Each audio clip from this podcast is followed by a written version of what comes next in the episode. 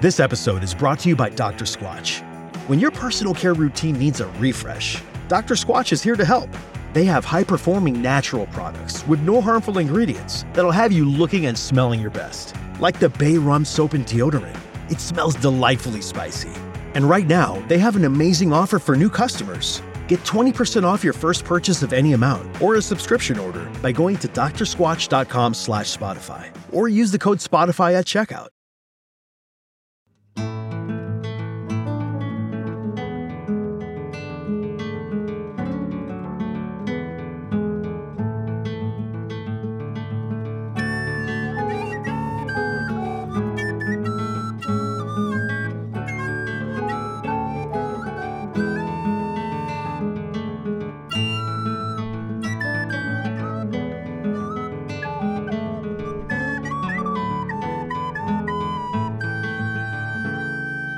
I pick up about four shits a day.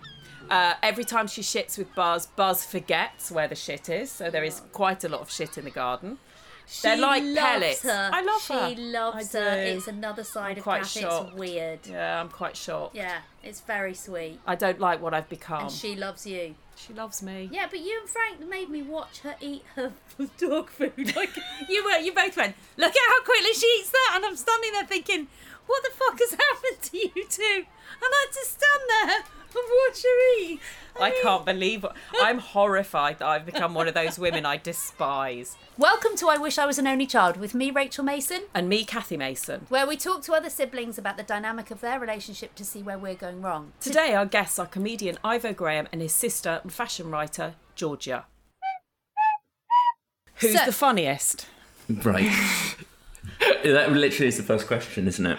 Um, uh, It's a hard one for you, isn't it? Because you have to say yes for the grounds of your career, but you also have to say no for the grounds of sort of familial relations, which I suppose is the point of this podcast, isn't it? Exactly. I think, I, yeah. Well, I Maybe we should talk about funny, like, wh- like what are the sub, like subtweets of funny? Okay, so let, let's like do different, different categories. right. Yes. Yeah. Let's. That's the most So diplomatic way. professionally funny that people will pay money for, obviously. If I one of us had to go and do 20 minutes of stand up right now, you'd have to say I would be best suited to do it on account of my quite extensive experience of doing that.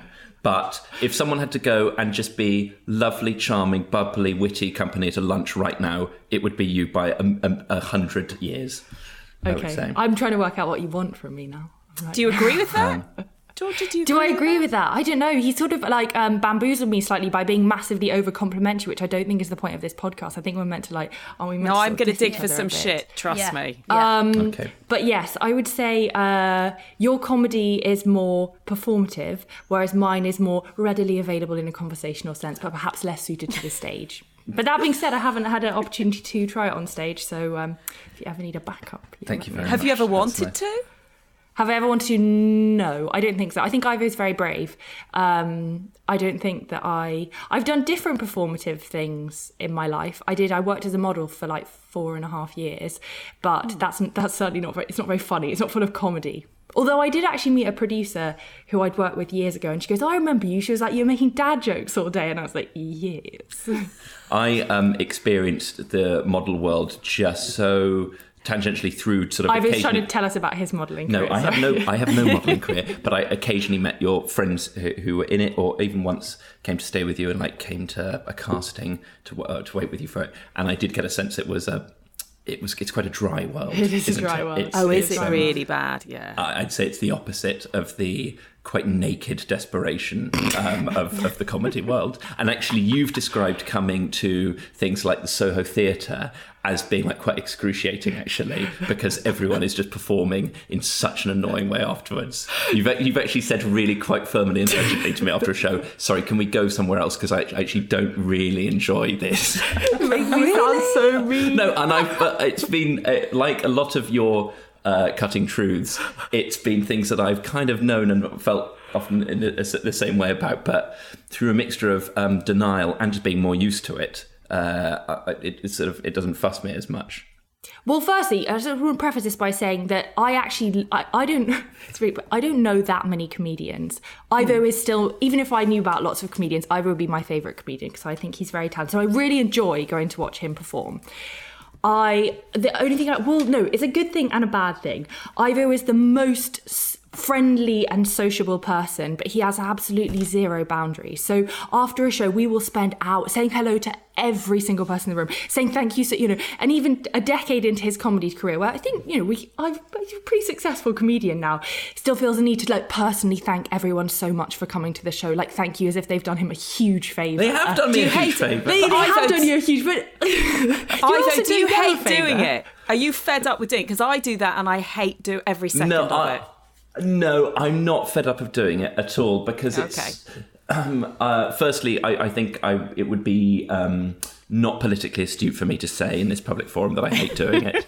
Come Um, on. but, uh, no, because when it goes well, Oh, you love doing it because you get. I can see. I there's a rule where it's like, what is it? You're not allowed to laugh at your own jokes on stage. Yeah. But obviously, because I've known Ivo for so long, I can see it's like a tiny little twitch of the lips when he knows he's made a really good joke, and he's fucking loving No, it. right, yeah, he's but- loving but I it. but I Everyone's laughing. But I don't need that validation after a stand-up show because hopefully the stand-up show will have will have got that validation. But afterwards, the business of being in quite a crowded bar full of a lot of people you half know, it's just a it's just a, a bit of an obstacle course of to my easily stressed mind quite high risk. Um, emotional and social situations. It doesn't change the fact that if they all, by some freak fluke, go well, if I manage to have short uh, affectionate but also quite time efficient chats with everyone and feel like I have um, sort of consumed the entire tapas bar, um, but then sort of got out in time not to be late to whatever they I need to go on the off with. tapas bar? What's your favourite? Well, flavour? my favourite favourite flavour is probably a teacher from school who I haven't seen in a long time, where I can where I can have a sort of nostalgic bit of deference to him, but also the fact that he's come to watch my stand-up show is quite flattering. I'd say um, the worst is. Um, uh, a former flame or a friend of our parents who uh, we can't really remember the name of but should The- um, but do you know what I mean? Like if if if if you can if you can get, do quite well with people on a social level without feeling like you've been rude to any of them then I get huge self-worth from that.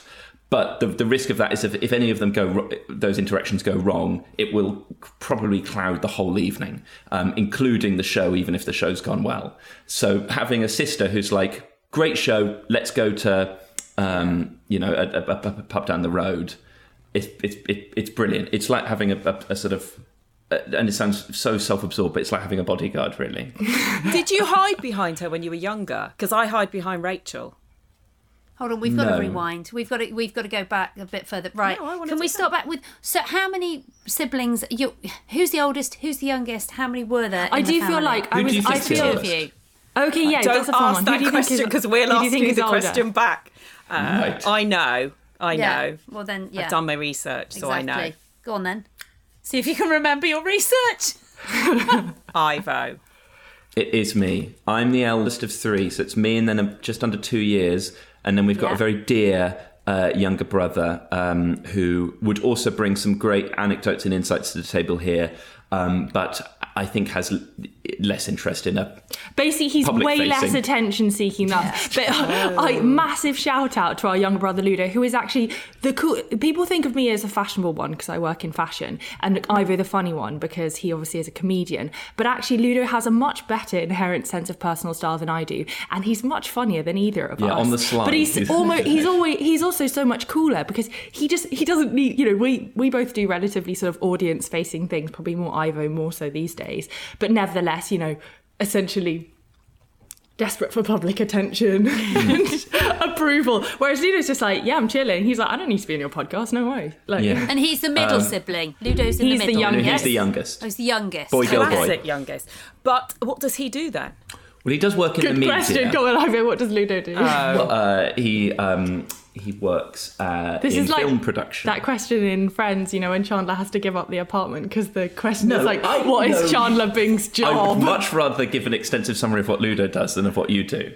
Um, I think. Oh, please think tell us. Please tell us what she does. I can. Li- uh, yeah, yeah, I mean, what's my job? Georgia works in um, fashion, Well um, done. where you're able to use both uh, the more artistic side of your personality, the more business-like side of your personality, and your experience of the fashion world from when you were a model. To execute my job title, which is what? Which is um, se- uh, senior, your features editor. I like that you always put senior in there. I'm not senior features editor. But your editor. features but- editor, so that is inherently a very senior position, and you both oversee and create content. Yes, Nailed Well it. done. Nailed My it. brother- That's really good. works. He's worked in. Um, he graduated three years ago and has done various different things in um, your world, our, our world. He worked for Independent Talent when he came out of university as Oh, I an see. agency assistant. And again, he's very into. Like I- I've seen about nine films. Um, well, I'm trying. But he's seen them all like 5 I've- I've times. seen them all, uh, yeah. Ivo loves nostalgia. I just, Like, I just cling to things that have meant something to me in the past. Yeah. But he yeah. loves film, so he'll always, as well as being quite um, sharply dressed and uh, playing some uh, quite cool music I've never heard and rolling a cigarette perfectly, he'll also Every just time, have watched every time. every time. Uh, he's, um, he's he's he's just al- he's, he's just always consuming.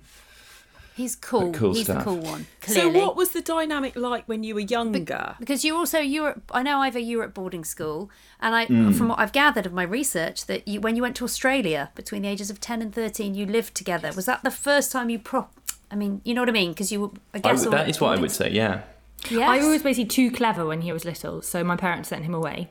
Um, we we, yeah, we were not generous. as I think it's clever. also the, I was the eldest child, so it made sense. that I But yeah, no, boarding in, school first. Australia was really nice. I remember actually, um, not to turn it from funny to sentimental, but it was so nice because Ivo had been gone, and then yeah, we were all at day school, all living together, and it was so nice because I sort of had my big brother back, and he was around. But his still, he was at school. His school was kind of in the city centre of Sydney, and so he would like go. I can't remember how you got to school, but like he would kind of go off to the city every day, whereas our schools were more local, and so it was always a thing of like, oh, big brother Ivo off to his school in the city, like in the CBD, like very cool. And then he'd come home like, oh, tell me what happened in the in the big smoke today. I literally I was had out no in my sort of like perception of my suburban paradise Just the thought that I was taking a slightly longer bus into school made me so with Anthea Dransfield, the dream. Um, yes, Who? who? uh, she was a girl who took the same bus as me. Who I um, I in we I got we wanna go- procured her email address in 2002. We sent each other uh, about I'd say a lot of emails, probably about four emails, um, but enough for me to. To be pr- fair, on a dial-up, that's pretty good. We had a dial-up internet connection and we at the time, so I think four Messenger. emails is That's pretty. it. I printed off our emails and our me- MSN Messenger's correspondence so that I could read it to myself to cut Oh, for that's comfort on a family weekend away in the Blue Mountains. And you found Oh. the printouts. it was not a good day. I was say? always snooping. I have to say, I will confess, I was the worst, and I would always look through Ivo's text messages, and I would ask him questions about any girls that I found in there. It was really bad. It was really bad. I was yeah, terribly nosy. So. I don't I remember that with any sense of like that Why you am I gave me a hard time confessing about it. I don't know. I don't know. I think I had the yeah. We did have a couple of things. I would say that because we're quite we're, we're very close, and the intervals are the same. It's basically me two years, and then Georgia, and then roughly two years, and then our brother. Um, But there were a couple of things I think that shunted me into more of an eldest child. Uh, by a distance thing. So first one was in the nineties. I went to boarding school for three in years. In the nineties, that makes me feel In the late nineties. Back in the nineties. And I read through some, I found some letters I used to send home quite recently. And I remember the tone of my letters to mum and dad because, you know, I, I'd, I'd always, you know, it's, it's lots of like having a nice time, miss you, you know, football went like this. But I'd forgotten that there were these extra letters I'd be like, and please pass this on to George and Ludo. And they're these, they're so much sadder. like an attempt to almost like, elder sibling you from afar like i hope you're doing all right mother tells me that you're like you know making great progress with I your was says in colouring the nineties. What he really means is like in the Edwardian era, but there grew was a very Edwardian uh, a- aspect of the letters sent over boarding So school. you were trying to to my beloved along- brother and sister. like, to, to be the big brother from a distance. That's so sweet. Well, I think it's a mixture of that and probably also this slightly palpable insecurity that they were living a family life without me and probably Yeah. bonding with each other and with, with my parents more. And then we went to Australia for this three years where we all went to day school. And despite my glamorous trips to the big city, we essentially all lived together. And so it was very cozy. And by this point, we were what, like 12, 10, and 8. So it's a much more meaningful thing than like 7, 5, and 3.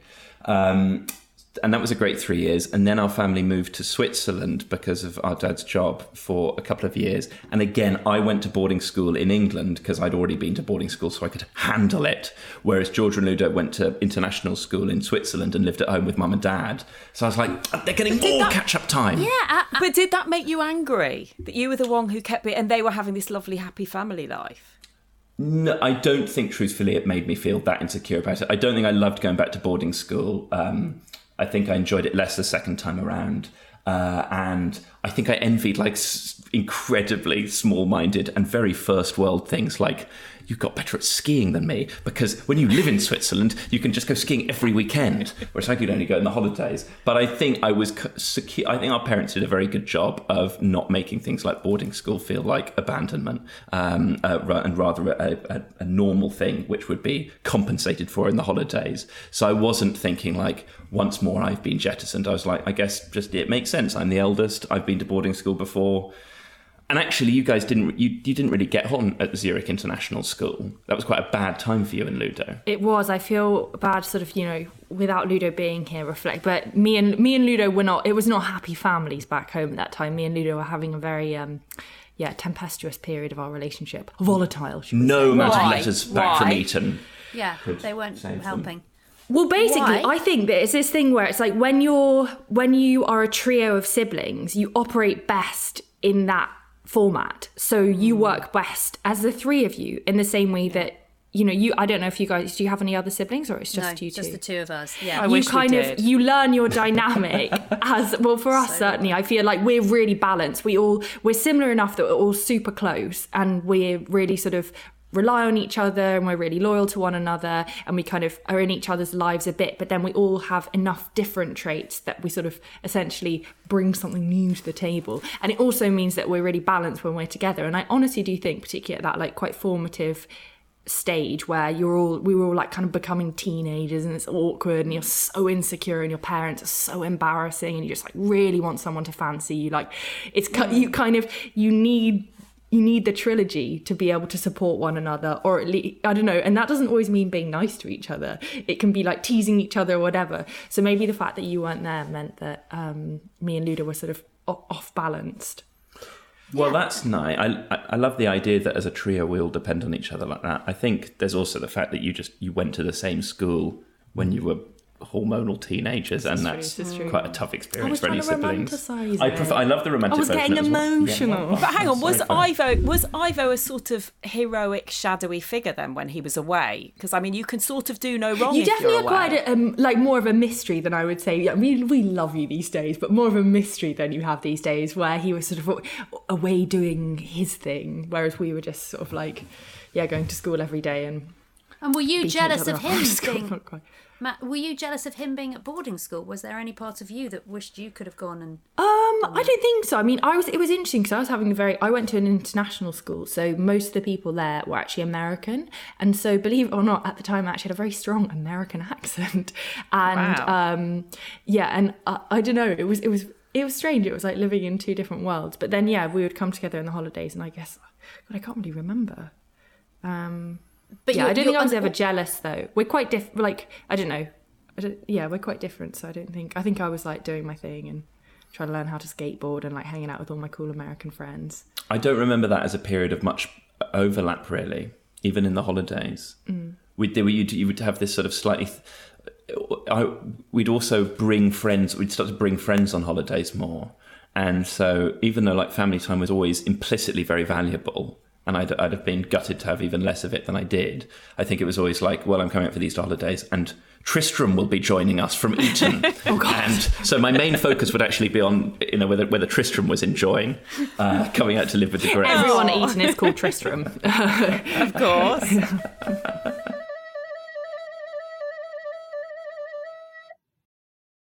I'm Kiri Pritchard McLean, and I'm here to tell you about my new podcast, Who Are You Wearing? where I talk to gorgeous people about how and why they wear the clothes they do. Tell me what you're wearing right now. a big orange jumper.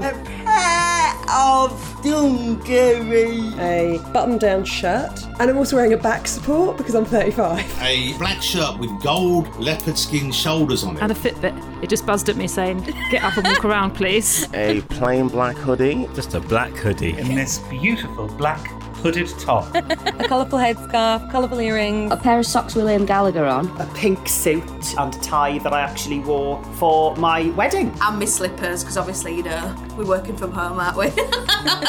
but the slippers, they are pink and fluffy, so, you know, I think we can get away with that. so, subscribe to this new weekly podcast and get ready to listen, laugh, and cry as I ask people, who you wearing? Can you describe each other? Um, I think that um, uh, Georgia is.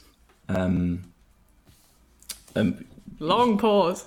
I, I, am uh, sorry. This would have been a very easy thing to prepare, um, and I should have done because I, um, uh, i am not very articulate about these things. I, um, I, I, I, uh, adore Georgia, and I respect her, and I need her so much. Um, and I felt that more as an adult, actually. Um, I think even though you um, have your insecurities and uh, are very articulate about them and sometimes bang on about them, I find you to be actually so much better at managing uh, stress and situations and therefore you become a bit of an emotional ballast for me. I think you're much more disciplined with your emotions and disciplined with your priorities. You don't fret about everything like I do, even though you're very sentimental and you're very, uh, you, you care hugely about and for the people who are most important to you. You don't spread yourself nearly as thinly as I do because you know it's not possible and you don't have whatever hole needs to be filled by me when I'm doing that. So I think I look to you as someone with a simpler and more efficient life even though I do like being called upon occasionally to help you and listen to you when you're going through stuff, I um, I've certainly felt that any elder sibling thing has really disappeared in if it ever existed. I, there's that that power dynamic is not a thing anymore at all. So, so going back to when you do you think, like I said, I hide behind Rachel. Do you think you sort of have hidden behind Georgia? It's it's almost like I'll wheel Rachel out if I want to hide behind something. Do you think no. you do that? I don't think I do that. I think I, um, when I'm. F- I think it's more in the regroups. Do you know what I mean? Firstly, thank you. That was very super nice thing to Lovely. say. Um, but in the sense of like, I always think, you know, we all go off and do our own thing. So I was going and doing all his amazing stuff in the comedy world, and you know, I'm off my job and doing sort of fashion things, and Ludo's off doing his sort of like TV things.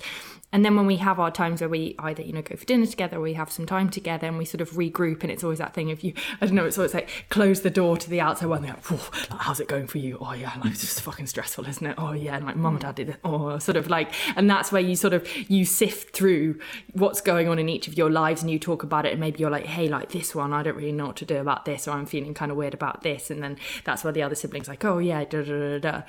Um, I don't know if it's that we hide behind each other. It's just that in those moments yeah we, we we sort of offer different things in terms of yeah like sorting through what's going on with one another that's true actually. and that's when we kind of need each other it's not like hiding behind one another mm. in a sort of more public sense it's more in that private sense where you're like oh this is actually something i'm not really dealing with or that i'd like your help with or if that makes sense. I think that's it. Yeah, I mean, I love doing stuff together in it sort of pairs, and even better as a trio. I love go, you know hanging out with each other's friends and partners and going to parties and festivals together. Um, there's no one I'd rather do it with than, than with my siblings. But I still think we our lives are broadly quite separate, and when we regroup, it is it is at a sort of either very literal base camp like our parents' place in, in Wiltshire or a, a sort of you know a constructed space to not be under pressure in the way that you are when you're going out to do social or work things involving other people and that's when it's most valuable i mean we, we had a weekend um, t- two weeks ago when we when we just did that and it's it's uh, it was it was just um, so i was also soothing. produced the cutest kid ever which helps oh, as a sort yeah. of motivator to yeah, well, that's definitely together. meant there's been more sibling hangouts in the last couple of years, and also just that it's provided this whole new sort of dimension of um, attachment and pride and sort of love in, in all the different aspects and combinations of it. How much I, um, how much it means to me to see my brother and sister being important to my daughter, and hope and vice versa, and how much I now see that as the essential next chapter of of of of, of you know of my life. Um, But it's also for space. you, Ivo. Nostalgia is a big plays a big part. So I guess going back into that regrouping is your your It's womb. that, yeah, that- it's it's Yeah. the, it, it's. a I have to say that's womb. the best joke I ever landed. So it was Ivo's thirtieth um, last last year. Yes, Mhm. God, it's bad. I can't remember. But um, and he had a little dinner, and um, I made a speech. It was literally just his best friends, and I was asked to make a speech. It's always it's a lot of pressure to make a speech that's supposed to be funny for your brother who is a professional funny person. Because that that is sometimes it was like any sort of speech at any part it's just wheel out Ivo. Oh we've got a wedding wheel out Ivo. Like people who don't even know. Him like hey can you be my best man and do a speech at my wedding please. Anyway so what did I say? I made some joke about you being obsessed with nostalgia or like being like an owl with your head like Permanently, permanently yeah. rotated 180 degrees It was it was towards the past and everyone laughed much harder than I anticipated um, it was laser focus uh, uh, comedy roasting, and it was it was it was very good. I mean, it um, it was uh, uh, it was a very very small group of very dear people who I think have suffered a, a lot of my uh, um, worst excesses of sentiment over the years. but it's fine because now they're all getting a, a best man speech Yeah, yeah, but exactly. Where, Exactly. where I will rake over the, The past for um, for people's broader entertainment for fifteen to twenty minutes with a sad bit in the middle. But I, um, but but yeah, it was also it was um, uh, it, yes, it, it was it was an event based around getting a gang back together, and so much of my life increasingly is focused around getting gangs back together, and how that's the that, that's the simplest and safest place Whereas for me. so much of my life when I'm with you is geared around leaving the gang at the Soho Theatre bar and Yeah, yeah. going to the pub around the corner as Exactly, quickly as ripping him away. But also, Georgia doesn't. Um, you don't hoard. You don't hoard uh, uh, possessions nearly as much, or or people nearly as much. And uh, again, as I said before, it's not that you you don't cherish like your dearest people and your memories and stuff, and it's not that you're like you know rude or ruthless. But you know, she Georgia left uni to go after a year at Bristol to go to Australia. Had a whole chapter of her life there for a few years. Went to New York for a few years after that. Like, and you're not scrabbling to keep things on the sort of on, on the hob for when you get back to places you know you, you in the same way that i do. And i feel it's sometimes vindicated because sometimes you you know someone pops back into your life in a way that's either hugely emotionally meaningful or to be more vulgar about it actually quite useful. And you're like yes that's why i do what i do. Um, but so much more of the time it's not it's it's just not feasible um, to do that. And sometimes I, I'll be like, God, I, I, I, I, I, I, I couldn't do that in a way which I is maybe a little bit judgmental, but most of the time, I, I, I, I just find it quite impressive. You make me sound like I just siphon off people. sort of like, no, right, I think you see done. her as, as more brave. Yeah, definitely. D- uh, Totally. brave in, in lots of ways. Yeah. And also, I mean, I, I think um, Georgia mentioned stand-up comedy being brave earlier, and I uh, I love the sort of lifetime free pass for bravery you get by doing stand-up comedy because that so quickly becomes something. Not that I don't emotionally invest myself in it every time, and occasionally get stressed before important gigs, but it, it, it ceases to be brave so quickly. It becomes your job, and actually a job which is so pleasurable and onanistic in so many ways, and Totally. uh, and, and and yet people are for, for, for so many people it's such a um, intimidating thing public speaking that you will never not be a, a, a brave person because that's your job. No matter how many ways i'm cowardly and evasive in every other aspect of my life i'll always be brave because i do stand-up comedy if that makes sense my partner's a, a, a stand-up, and and everybody says, "Oh my god, it's so spectacular," but to him, it's like taking a shit. It's yeah nothing. exactly It's nothing. yeah Um, Georgia, describe Ivo. Can I describe Ivo in one minute after we plugged in his laptop? Because Yeah, I'm a this bit is worried. draining a little bit Um, more quickly than I yeah, thought yeah, it yeah. Sorry. Um, and then I, but it's bad good. It gives it buys me a bit of time to Yeah, think about how. to She's going to write. Am I looking She's going to write a script. I've got to say something really nice now because he was so you sweet about me. I wanted him to. I, know. wanted him to give me a good old roast, and then I had to just sit there quietly while he sort of showered I'm me gonna with get all these onto that. compliments. Don't worry, I'm going Um, to get some. Sh- I'm going to get some bad stuff out. But it was very nice. Definitely. I'm gonna. I'm gonna transcribe that and put it put it on my CV or Yeah. something. It's Um, lovely. So yeah, do you need an extension? Yeah. It's, yeah, I just think we're just going to have to move Okay. um, much. Oh no, it's okay. I've got a longer. I've got a longer. You you No, chat, don't we chat for a minute. liter- if we no, no, because I've got the same charger but longer, and I can plug it in over there. Can. This is so going in the All right. Now sounds like there's a tumble dryer going on. or something. That's good. All right. Good What teamwork, guys. Good teamwork. Like it. I'm it. actually quite happy with that. Yep. But, We were admiring No, your no, we need this teamwork. oh, thank you very well. Yeah, I, may I refer you back to 11.30 to 12.10 when there wasn't quite so much teamwork in evidence, but Whose fault was it? One bit. Yeah. Whose Uh, Um, I'd say 70% me, 20% Georgia, 10% act of God. Okay. I thought you were going to blame your child, which is what everybody No, does. no, I, I Okay. occasionally. Um, Yes, we all do. No. Edie can talk now, so we can't. We Yeah, can't yeah, blame her because she can literally say no, it wasn't me. Yeah, that's always awkward. she So started on then. delivering the home truths. Like I was having a bad hair day, and she turned to me and she said, "Georgia, why is your hair so spiky?" And I was like, "Thanks, Edie." I was hoping you wouldn't notice, but Right, so come on, Georgia, you're going to describe Ivo. Um, so how would I describe Ivo? Okay, yeah, so very funny, funny in a sort of like ha-ha performative sense, but also funny in a much more sort of I don't know. You have a different humour for um, I don't know. It's the same brand as what we see on stage, but sort of more informal and personalised. Um, you know, when you're around us or when you're sort of on your off-stage situations, um, I would say you're incredibly loving and caring, like very, very sentimental. Um, sometimes to a fault. Um, how else would I describe you? Um, you're very optimistic and like you're always very like excited and you always want everyone to be having a good time and an experience to be really like memorable and special and like everyone to be involved. Um, you're incredibly um, non-judgmental which i really i think is such an amazing quality particularly as you get older i think it's so it's so easy to become cynical or to become callous or you just you know you don't have time for people or you sort of I don't know, you can become more dismissive and you're just so, you really welcome in like anyone and everyone. You're super kind of inclusive. You want everyone to be feeling good, everyone to be feeling happy and comfortable. And yeah, I just think, you know, I suppose particularly because I work in an industry like fashion, which hopefully less so these days, but certainly in the past has not exactly had a reputation for being like really friendly or inclusive or full of like really nice people that just want to involve everyone.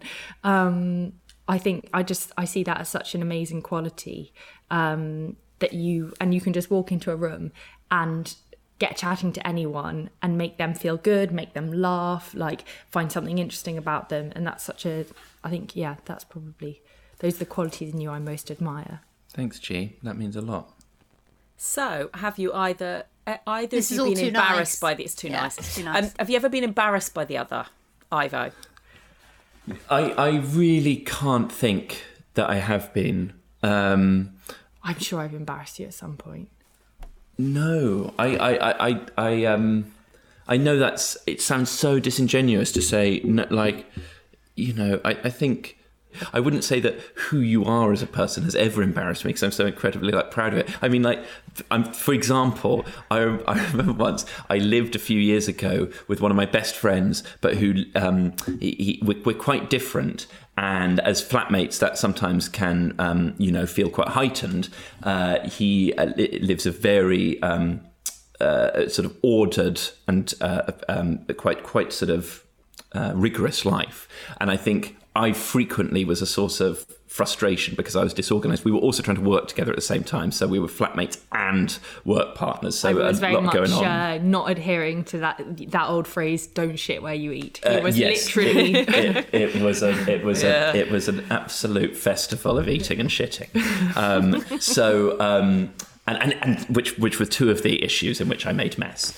But uh, I, and I just remember one time when I was in the middle of a, a real like f- sort of sort of festival of disorganization, and then you were coming to stay as well, and you came in, and you're not nearly as disorganized as I was, but you came in with a bit of like a little bit of fluster, and I could just see him thinking it's another Graham, and, and so again that wasn't anything on you, but it was like I was just very conscious, and in, in a way, it was a nice genetic of one. reassurance that, like, yeah, we are the same. the but it's like- propensity for Graham Fluster is so it's something I'm trying to sort of like wean out of myself, but nevertheless, I think when we're we can be on really great form, but we can also be on mega fluster form. Mm. So yeah, I, When I- the Grahams drop the balls, they drop all the balls and they get very stressed about it. And we're also all incredibly tall. So you get sort of like four humans worth of fluster. No, four, three. Mhm. And what about your parents? Are they flustery? yeah, I, I, I ta- Is that I'd where it's come say- from? Is that where it's come Yeah. Hugh Graham has a bit of a propensity for fluster. He's not very good at keeping sort of like, I don't know, keep staying cool in a situation. Emma Graham's a bit. She's a bit. She's a bit more of a cool customer, particularly I find as she gets older, which is um, she's nice she's becoming quite chilled. Um, I um, yeah, I, I, I think there are. Um, and any anyone that knows any Grahams, the Grahams are always late, as you've experienced today. But I, yeah, uh, but I don't. So you don't even know me very well. You're like, yep. but I don't. The thing is, I, I don't love saying that in this sort of like almost not proud ways. I know you're not saying it in a proud way, but like I don't like that being the brand and. I clearly haven't tried hard enough to rid myself of the brand because I'm still consistently quite disorganized. But I- I'm still very apologetic. I think I have the worst combination uh, of um, self criticism and inability to change the things that I'm criticizing myself for. It, is it is it is toxic. So, uh, and I don't mean that to be for, as a sort of to, to be pitied, really. Although I do find it it and myself pitiful. Oh, poor no, Ivan, but what I he's mean so is, I, I need to I need to get better. I need to get better, or I just need to be more blasé about it and not care. But I can't be I can't be stuck in the middle. And I do think that um, a few of the m- m- greater tendencies towards chaos uh, we have definitely inherited from our parents and their combination of um, so, you know disorganization and some of the things that inform disorganization poor planning or if you're being really it's weird. brutal I think mum and dad's really organised actually. well Whenever I feel like I'm being disorganized, I'm like, I honestly say to myself in my head, I'm like, you're Emma Graham's daughter. There is no way. Like, our mum is very organized. But then we, she is very efficient. But then we get somewhere late as a family at like Christmas, and like Yeah, our true, parents' true. friends will be like classic Grahams. so it's like it's clearly the the it, it's it, we're not the first generation of this. We Is um, Ludo is Ludo the same? yeah, I think he's getting a bit better as uh, but I, His job requires him to be very organised, so I think Yeah, he he's needs to be organised. Yeah, yeah, yeah. He's very organised in that respect. But sometimes it's that thing, isn't it, where it's like what I find happens with me, which I don't know if you know we have to ask him, but is that the more organised I get in my professional life, the more as soon as my professional life is off, I'm like, oh, like I just let Yeah. it all hang out. But Whereas I don't have any structure, and that's so like I, I'm not built for self-employment, and um, it's it, it's not getting better really. I think it was getting a little bit better, but the addition, I think, uh, of a of a child, you know, who while the, the greatest emotional gift to my life, it does add a few more bits of admin onto the plate. I think I was just starting to make some sort of slight tentative steps and then another uh, but another bomb uh, landed uh, slightly. But I still can't get in my head what your child was. Your childhood sort of chaotic and crazy, or because you both seem to have a yeah. When you were together, I I think we uh, there was a lot of displacement in our childhood. We moved a- around as a family a bit, and there were different sort of stages to our you know education. I guess it was a bit chaotic, but then I guess when you're young, you kind of sort of like you just get used to it, don't you? Because what the first time we moved was well, I was born in Australia, and then we moved back to England when I was two, so I don't really remember that. But then we moved back to Australia when I was eight or nine, Mm. and then we moved to Switzerland when I was 12 i think. And then back to england. And then when i literally i turned 18 and i moved back to australia and then i moved to new york. And like i don't know. So i suppose that then that moving around and that quite chaotic nature of moving and being in a new place and having to sort of uh, that was just second nature from quite an early age. So I don't really think I don't I can't really compare it to anything else. So I suppose Yeah. for some people they'd be like, "Wow, that sounds like a really chaotic childhood," and sort of, you know, that Mm. sounds so so busy, and maybe it was hard to find set roots or something. But I don't know. It's just how it was. I would say that simplicity was never prioritized. The the um, it was it was all based t- top down, and certainly something I've carried on in trying to do as much as possible and trying to do interesting things. And we were often apart, particularly when I was at boarding school, and then when all three of us were at boarding school. And so, but as I say, our parents we never we never got the sense that because it was always compensated for. But then the holidays and the times we got back together were more special and more important. I would say I would say a thing not to interrupt you, but going to interrupt you, but a thing that characterizes both you and me, and probably Ludo, and that our I now sort of reflecting back on our childhood, our parents probably share is. The Grahams will say that they don't want to have any plans. They just want to be chill. We don't want to have any plans, and then make a million plans. Hmm. And it happens, and it, honestly, it happens like every Christmas. My dad's like, oh, I don't want to have all these plans, you know, these lunches and da da da da. I just want to relax, and then be like, when are we seeing Ivan? When are we seeing Georgia? And, and then make a thousand plans, and then be like, oh, we're late to all the plans, and there's too many plans. Like, Yeah, and I definitely do that, and Ivo definitely does that. You've just mentioned Christmas. Can you tell us what a typical Christmas was like? Family Christmas. Uh, my parents so my i would say this is something that my mum well from talking to my parents my mum brought more to my parents dynamic um my mum's side of the family set big store by birthdays christmas like those sort of family events. Um so for mum christmas has always been like a really big deal. And my mum is also she's incredibly like caring. She loves getting like she loves finding like the perfect cute little gift for someone or sort of making you know the perfect meal with all the things and sort of i don't know it's really it's really wonderful. It's like very thoughtful of her. Um but yeah so christmas always has a very like distinct formula and flavor. I mean, it was different when we were living overseas, but generally it's like we get together every Christmas. And um, since we've been in the UK, it's like we do there's like a little village party that happens on the the night before christmas so we always go at to the the village party and then my family are not um, religious, but they like the tradition of going to church on Christmas mornings. Then we all, but then of course we're always late for church, um, and so mum is always embarrassed. And then we come back, and then it's like, yeah. Um, but also it's funny because one thing that um, my parents don't really like doing is sort of uh, my dad h- hates like too many presents. He calls it a present orgy. He goes, I hate these sort of present orgies that happen these days. You know, it's, it's terribly commercial. You know, so ugh. and he gets and he sort of grumbles and huffs and puffs. So it's always this thing where it's sort of like you're waiting on Christmas Day and you're like, okay, like you know, lucky enough to have you know a couple of presents to open, and you're like, can we open? And Dad's like, okay, we can open one present.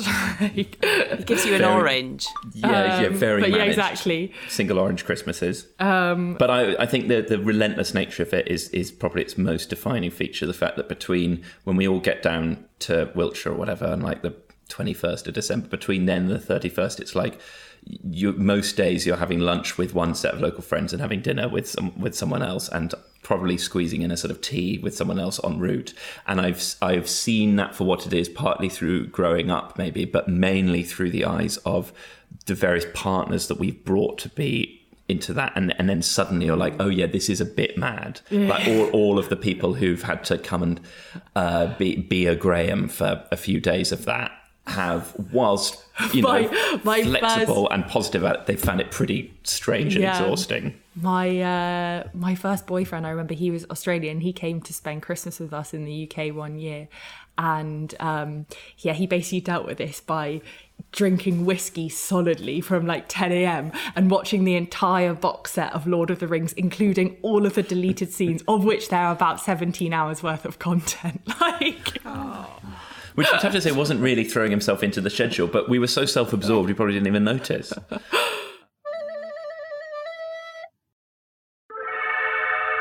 Right, yeah, so you just just to say it again. I don't know how else to explain a podcast to a ghost. Just explain it again. Uh, you listen to it and we talk to people we like. James Acaster. Yes. Sophie Duker. Yeah. Nish Kumar. Yes. Rosie Jones. Yes. Izzy Suttie. Yes. Darren Harriott. Yeah. There's loads. You listen to them, they tell a spooky story that they've heard about Spooktown. Some of them are horrible little liars. Yeah. It's that simple. I don't understand how you're not getting it. It's really rude. Oh, wait. Wait, wait, wait. What? Well, it's not a ghost, it's just a smudge on the mirror. Oh. I still don't really know why I didn't get it, but. I thought you explained it really well, Ed. Thank you, Kat. Welcome to Spooktown. Hey, it's wherever you get your podcasts. No one's judging. Wherever you get your podcasts, you bloody listen. If you want. Are you ever embarrassed by Ivo? You have that joke about like um, wanking in the shower or something, and it's it's not. I'm not embarrassed by it. I think it's funny, and I think objectively it's a He great is joke. mortified. I'm- but I'm quite some, embarrassed by it. sometimes, sometimes if I'm bringing a friend to his show and I'm sitting next to them, I'm sort of like, oh, and we both just listened to my brother talk about uh, wanking in the shower on stage. So I wouldn't say I'm embarrassed by it, but I'm not whatever the opposite of embarrassed is. Uh, I'm not like, oh yeah, my that's my favourite Yeah. joke. I Yeah. Really hope he tells a joke about wanking in the shower. I love that one. That uh, that makes me feel sick hearing Georgia say that. Isn't even that though, interesting? Ivo's fallen off the screen. absolutely. Uh, yeah, but like, it's not like I haven't, you know, that's completely within my power. I don't have to do that material, so I, I don't, I don't get to see, see. that's completely. I can, you know, I can wank in the shower if I want. and I was like, oh my god, please! Now I'm embarrassed. No, but what I, what I mean is, I, I, I don't get to be embarrassed by you saying that that's embarrassing because that's, you know, I have subjected you and everyone else to that. Uh, and I know the bit of which you speak. Um, but it's uh, but it's very reliable. It's a club banker. it goes down really well. But so, is there any areas together that Oh, you actually, I won't am. Okay, touch I can be. I can be mean now. Um, sometimes I'm embarrassed of Ivo's style because it's got better. But Ivo wears some pretty weird things when left to his own devices. I try really hard to provide kind of like top line guidance and influence as um, you know where I can. Um, but occasionally, you know, and he's been left alone for a long time, and certain you know wa- ho- holes in his wardrobe have necessitated a new purchase, which he has executed alone um, with no minder. Um, Any examples? um, so do, we lived together during lockdown one last year, and it was kind of wonderful because sometimes I'd, um, you know, Ivo would be doing his comedy things, but all sort of online. You know, everyone was talking about, um, you know, Zoom dressing, so like waist up dressing, which was, is, you know. People weren't really like actually committing to it. Usually, you'd wear a full outfit, but Ivo was really took this seriously. So he would sit doing his gigs, which I'm sorry, I feel like it's going to be a big reveal. Anyone would watch any content that you did sort of last year, but he would be like in his boxers, and then he would be wearing like a shirt and a blazer, and like so literally from the waist up, being like Mr. Comedian, like doing all the jokes, like you know. And I remember there was a real, there was a certain point in your comedy career where you said, I remember you said to me, you said, Georgia, you said. I've decided I'm going to stop wearing t-shirts on stage. Because your Australian boyfriend Nick had said that I should wear more collared shirts, and I well, really this is the thing. So, that. yeah, but it was at the time. That was at the time where you had this. I remember, and then you said, "You said I'm only going to. I'm going to try and smarten up. You know, you know, even though my my career is my profession is informal, I want to bring a level of professionalism to it. So I'm only going to perform in collared shirts. And um, but then you had that washing machine that was like a washer and a dryer in one, and you would just put the shirts in. So the shirts were always slightly shrunken and a bit wrinkled, and they sort of revealed a bit of your like your tummy. yeah. Um, but yeah, no. But going going back to, Just I've managed to incorporate multiple roasts into this. Um, but the one I really wanted to focus on was a very bad sort of is that sort of grey grey white blazer that you bought for, you know, it's sort of synthetic. I wore that to two weddings. I know. I tried to tell you not to. Just as long as you don't wear it to my wedding. I, I, I officiated Josh and Rose's wedding in that tra- in that uh, blazer. Um, so yeah, that's a that's gutting to know that that was. A, Well, luckily, as we've already established, you're going to be asked to make lots more um, speeches and appearances at weddings um, and other various events in the future on the grounds of your ability. I'm going to ask you speech. to do my speech. I'm Thanks going to ask very you when much. we Yeah, get that married. You're never going to get Lovely. married. Never get married. Yeah. I've I will I will I will wear my famous white blazer. I'm afraid. I should hope so. Um, uh, have you ever hated each other? I think I know the answer to that. You never have, have you? I can answer that for you. I don't think so. oh no, no, there was a bit of a chink there in Georgia's face. Oh Was that? Oh god, I feel like I'm always the one who says the mean things. I don't think I. No, No, no, I no. I, honestly, I was trying to think. I was trying to think of a time where we had. I have. So, it's bad we're on a video call because honestly, my face is like a like I cannot hide. And like whatever I'm thinking is like a ticker tape across my forehead. I. Um, I was just trying to think of a time that we'd had like a bad argument or something, and I suppose maybe that I can't even really think of those two. I mean, I, like we get annoyed with each other. I- Um, I'm very conscious of being quite annoying. and I can be quite annoying because I can be a bit like you know because because I'm a bit more sort of organised. Sometimes I can be a bit like controlling, which I think is not. Um, Probably yes. bossy. Uh, I don't like having a light shone on um, my poor qualities and poor personal organisation. And um, most people, through in a professional environment, have to um, tiptoe around it uh, in a way that, for either out of politeness or compassion. Um, whereas obviously a sibling can just cut through that. So, so being myself in front of you and Ludo is like going th- sort of seeing is, is like going through the X-ray machine a lot more and, and and and sort of seeing myself for who I am rather than sort of that being disguised by people's attempt to disguise it. But it. that's the same with me. Like, do you know what I mean? I can go into my fashion world and be all like shiny and sort of, you Mm. know, show the bits of myself that I want to and sort of, you know, to a certain extent have the people around me that affirm the qualities that I like. But when you're with your family, you're just like, uh oh, here we go. Here comes the truth serum. Mm. Like- yeah, the truth. Yeah, and and it's amazing how much family reunions are characterized by s- such high pressure and expectations. Um, for it to be like a perfect reunion because we haven't seen each other in a while, and that pressure almost always leads to stress, Mhm. um, which is usually resolved and blows over, and it's still always a, a, a net lovely time. But I wouldn't say we're any closer to having a sort of troubleshooting system for avoiding that stress, despite the fact that it Yeah. is so. Rep- I mean, that's true of I'm sure most. Yeah, and we family each have our triggers, isn't it? It's like Ludo must have breakfast. If you speak to Ludo before he has breakfast, then it's just it's curtains already. What else? What's your one?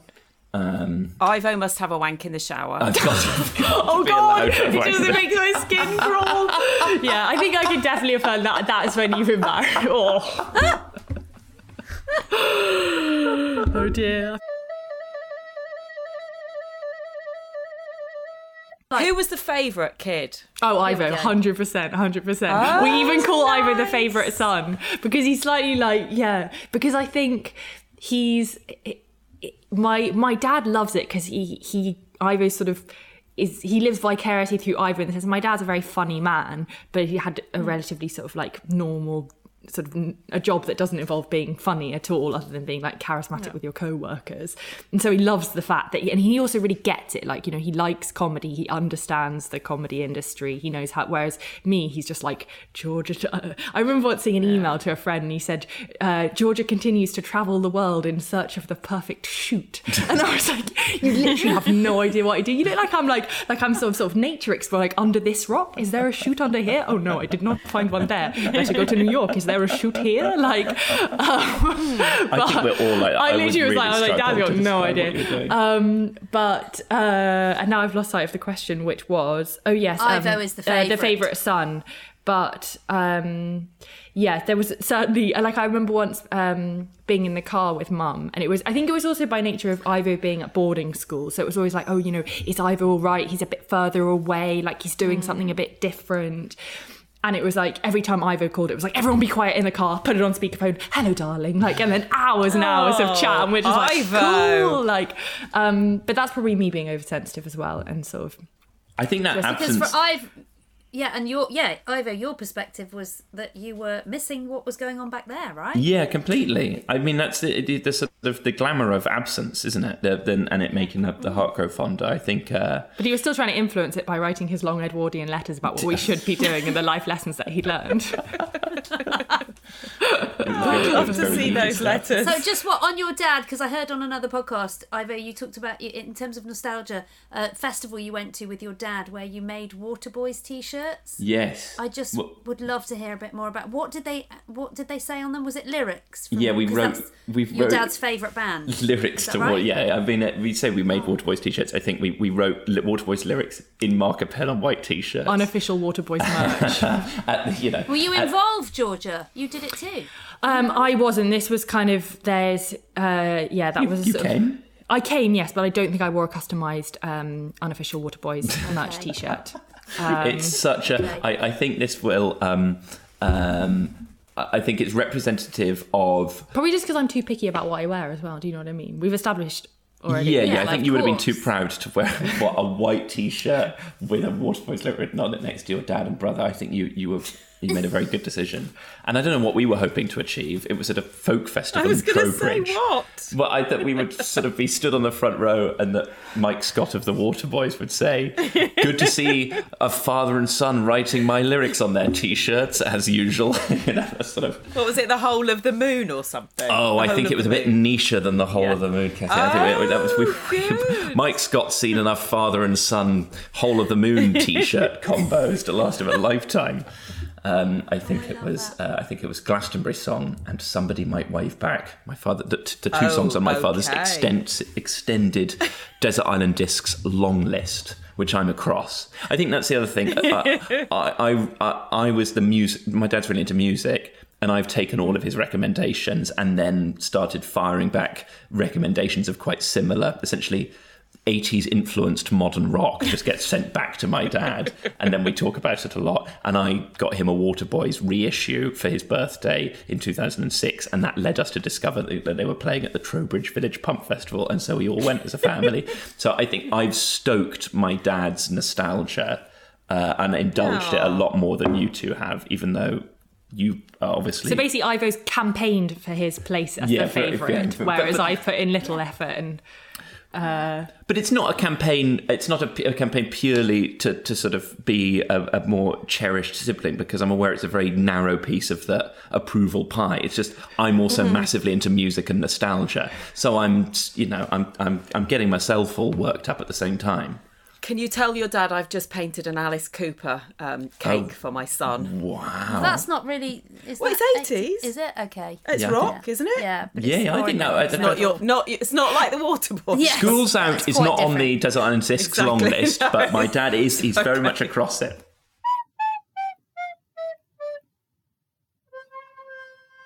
Is there anything you want to say to each other that you've never said before? So we'll go Ivo to Georgia first. Um, oh, I've, I've heard this question on the podcast and I've thought I've got no idea what I would say there. Must think about it. And I have failed to. Have you got And he hasn't. what have I got? I don't know. I'm just feeling a sort of like weird confessional energy where, but you already know that I like read all your text messages when we were teenagers. I think that's terrible. I know it's really bad. The more I reflect back, the more I Oh, You oh. didn't do it to me. I would never do that to you. Never. So which I always thought you text? oh wow! So look, I'm officially bad sister.